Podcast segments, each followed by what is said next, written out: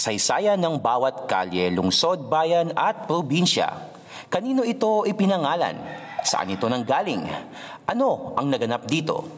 Ito ang literal na kwentong bayan, GPS Podcast.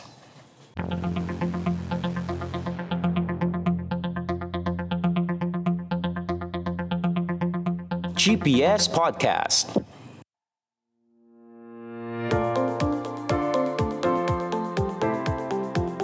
Ito ang podcast show na literal na kwentong bayan, ang GPS Podcast at pati na rin sa videocast. Tayo po ngayon ay napapakinggan sa Spotify, Anchor, Pocket Google Podcast at Apple Podcast tuwing biyernes alas 2 ng hapon. At ina-upload po natin itong video na ito sa YouTube at sa Facebook tuwing biyernes rin 5.30pm. Kung nanonood po kayo sa ating YouTube channel sa podcast ni Mans, huwag niyo pong kalilimutan na i-click ang subscribe button pati na rin ang notification bell button para po masundan niyo po yung mga susunod na episodes ng GPS Podcast. And kung nanonood naman po kayo sa ating Facebook page na Podcast ni Mans, huwag niyo pong kalilimutan na i-like at sundan ang ating page. Ngayong araw na ito mga kapodcast ay around Metro Manila lang tayo. Okay? Tayo ay dadak sa hilagang bahagi ng Metro, Mar- Metro Manila, partikular sa bahagi ng Kamanava. Ano yung Kamanava? Caloocan, Malabon, Navotas, at itong lungsod na ito ang ating pag-uusapan ngayon, ang lungsod ng Valenzuela. So hindi ko na patatagalin pa, simulan nating pag-usapan ang lungsod ng Valenzuela.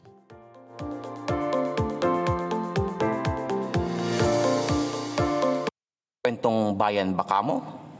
Tunghayan dito sa GPS Podcast.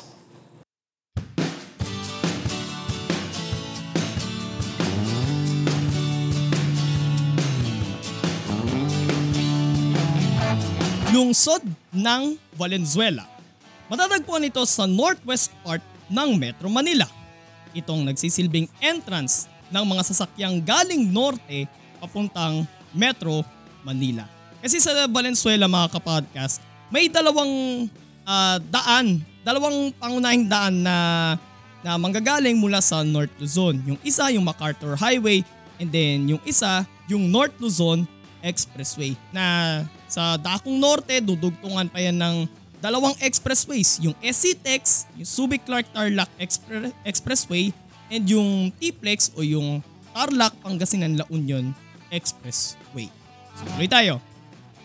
Kadigit dito ang mga bayan ng Obando at lungsod ng May Kawayan sa Bulacan at mga lungsod ng Malabon, Caloocan at Quezon City sa Metro Manila.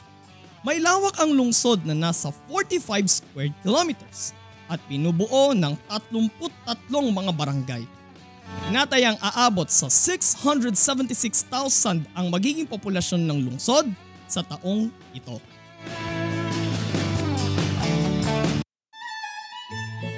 Noon ng Valenzuela bilang Pulo.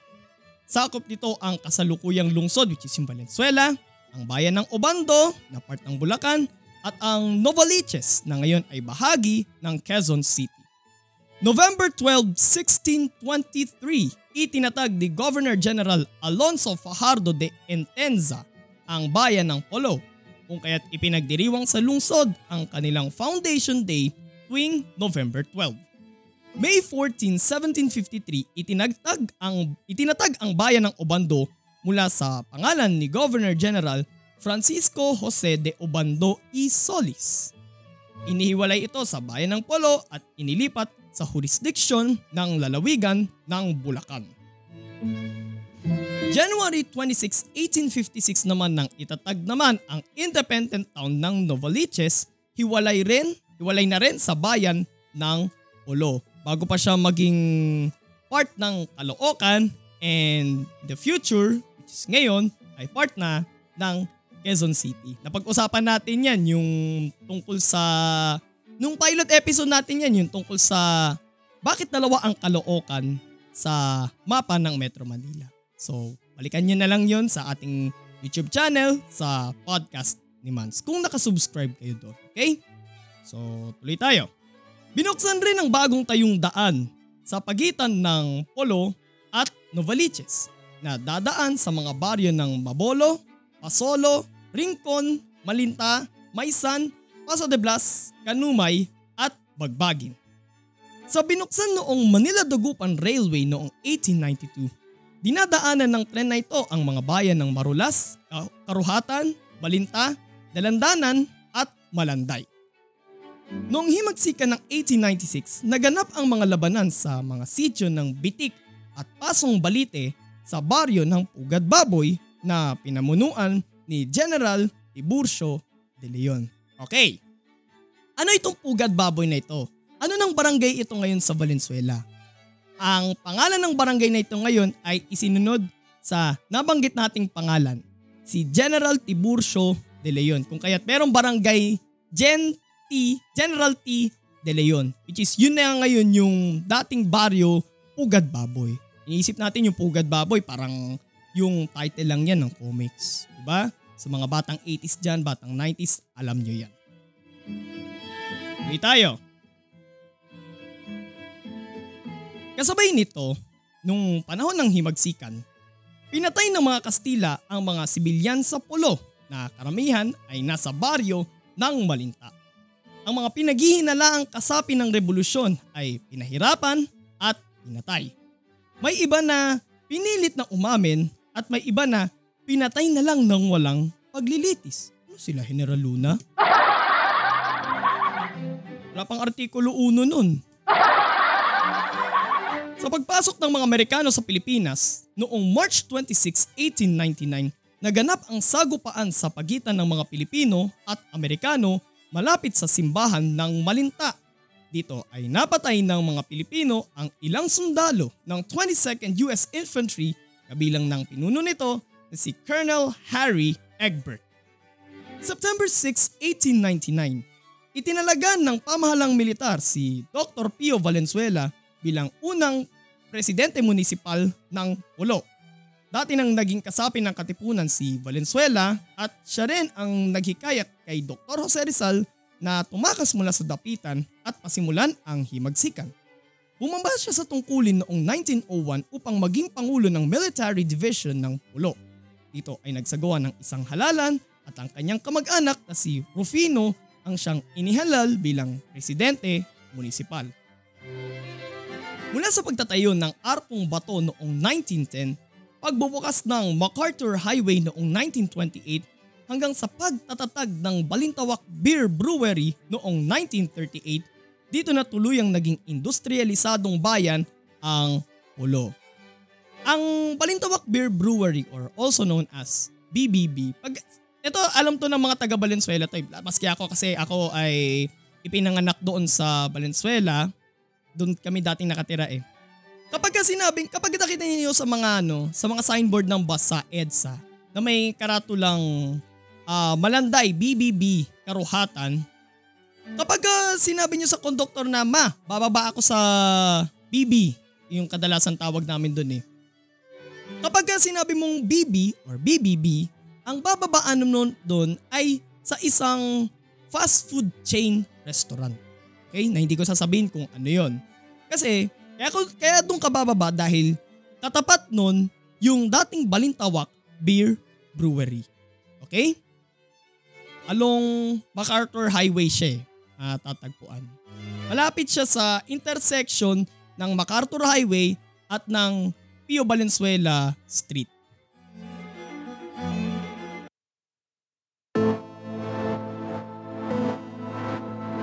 Subalit mag-iiba ang kwento ng bayang ito noong World War II.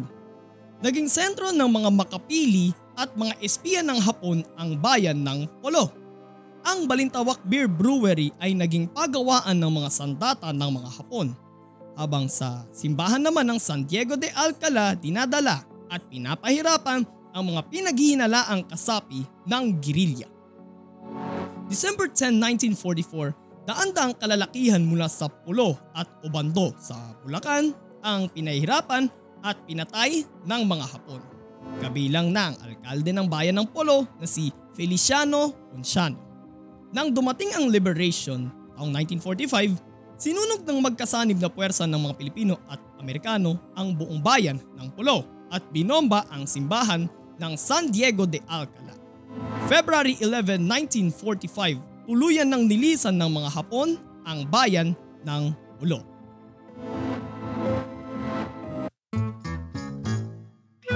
Taong 1947 nang binili ng isang malaking kumpanya ng serbesa o beer ang Balintawak Beer Brewery na ngayon ay mas kilala rin bilang Polo Brewery.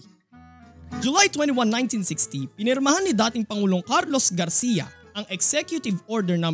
401 kung saan hinati sa dalawa ang bayan ng Polo, ang, ang bayan mismo ng Polo at ang bayan ng Valenzuela na isinunod kay Dr. Pio Valenzuela na taga dito sa bayang ito.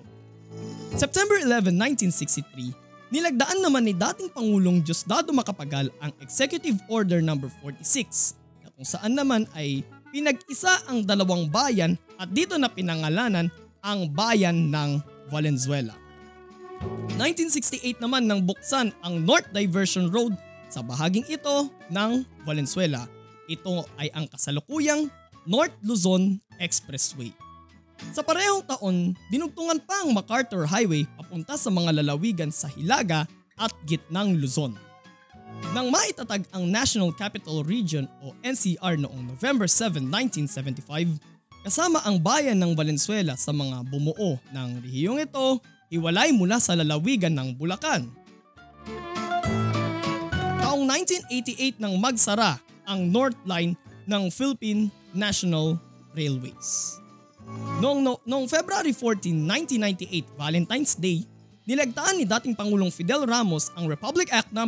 8526 na siyang nagtatatag sa lungsod ng Valenzuela. Sa batas ring ito, hinati ang lungsod ng Valenzuela sa dalawang legislative districts. Ang cityhood ng Valenzuela ay niratipikahan noong December 30, 1998. Ito ang ikalabing dalawang lungsod na naitatag sa Kalakhang, Maynila at pang-83 sa buong Pilipinas. Ilan sa mga tourist spots na mapupuntahan sa lungsod ng Valenzuela ay ang Valenzuela People's Park, ang Arkong Bato na nagsisilbi ng boundary marker ng Bulacan at Rizal. Paalala ko lang ulit, ang Valenzuela, formerly known as Polo, ay dating parte ng Bulacan. At bakit kasama dito ang Rizal? Kasi ngayon ang kadugtong nito ay ang lungsod ngayon ng Malabon na dati ay parte ng Rizal.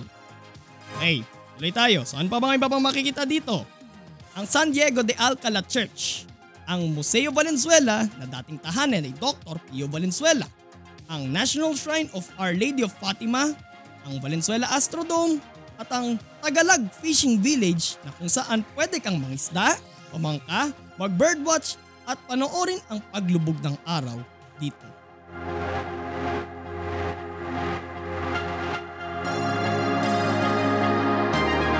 GPS Podcast.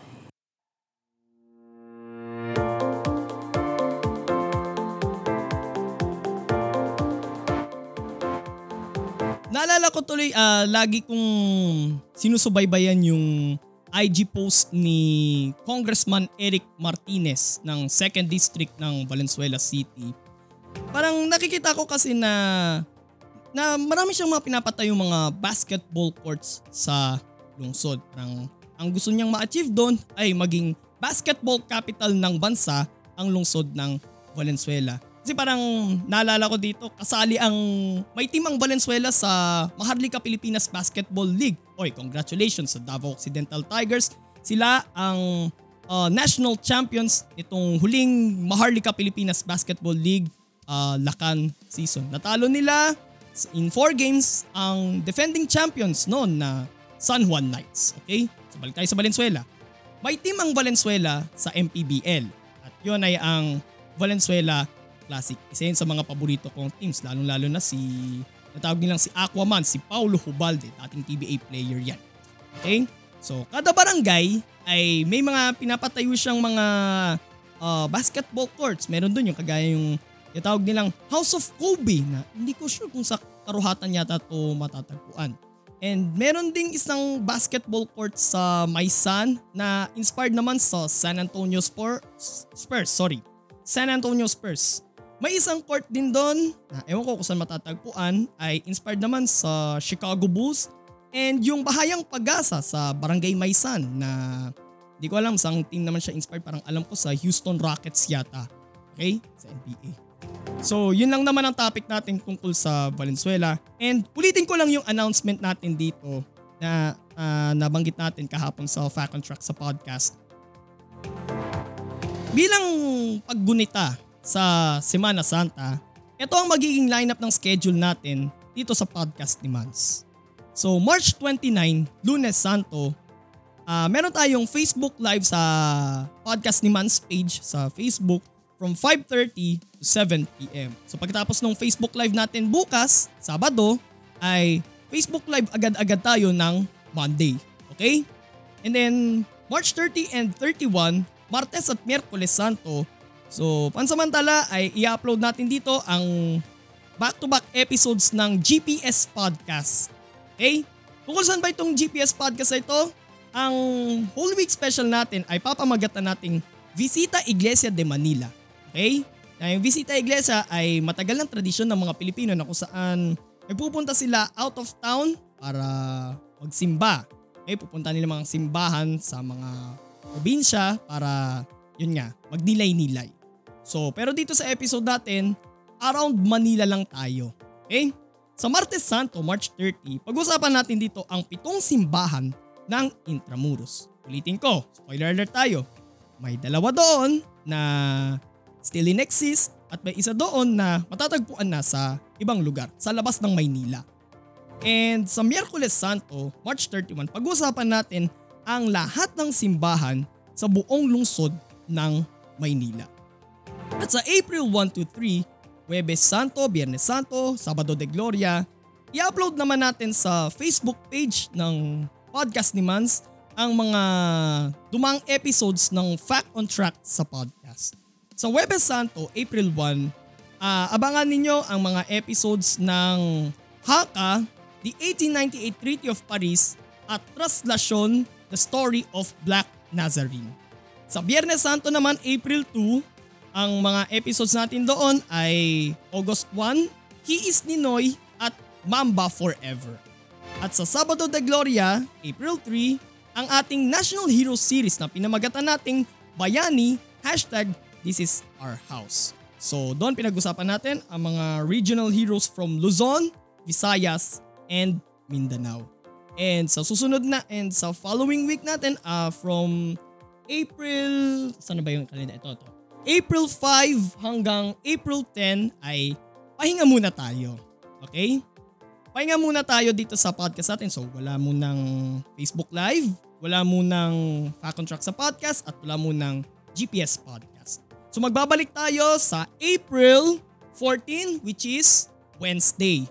Facebook Live ulit tayo niyan sa Podcast ni Mans Facebook page 5.30pm. And yun nga, sa April 15, ang first anniversary special ng Fact on Track sa podcast. Ulitin ko sa inyo mga kapodcast, maraming salamat po sa isang taon na pakikisama nyo sa akin. I hope na marami tayong natutunan sa bawat sa bawat naging topics natin. So, dalawang episodes ng ating anniversary special ng Fact on Track sa podcast na may temang cringe. Abangan nyo na lang yung iba pang mga detalye tungkol doon sa ating anniversary special. Okay? And yun lang naman ang ating announcements tungkol sa maging schedule natin sa Holy Week sa podcast ni Mans. And magkita-kita tayo is coming Tuesday GPS Podcast yon ha. Yung susunod na episode ng GPS Podcast ay sa darating na Martes, March 30. And bukas ay Facebook Live tayo alas 7 hanggang alas 8 ng gabi. So magkita-kita tayo doon bukas. So kung nagustuhan niyo yung episode natin ngayon mga kapodcast, like, comment, share, and subscribe sa ating YouTube channel, ang Podcast Demands. Subscribe po kayo doon at i-click ang notification bell button.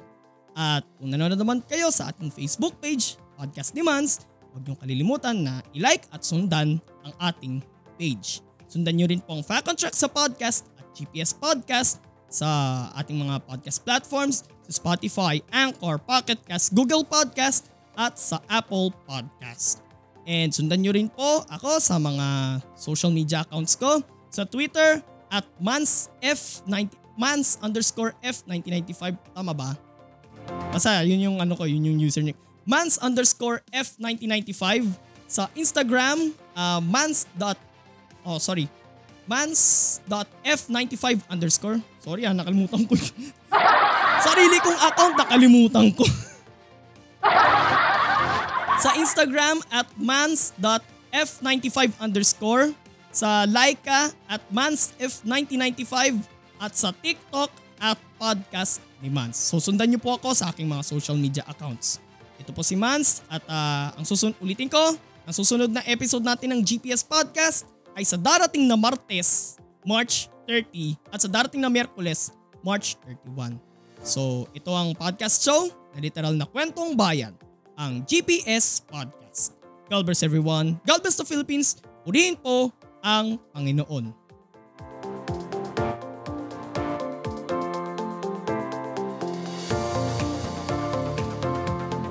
Ito ang GPS Podcast. Walang chismisan, kwentuhan lang.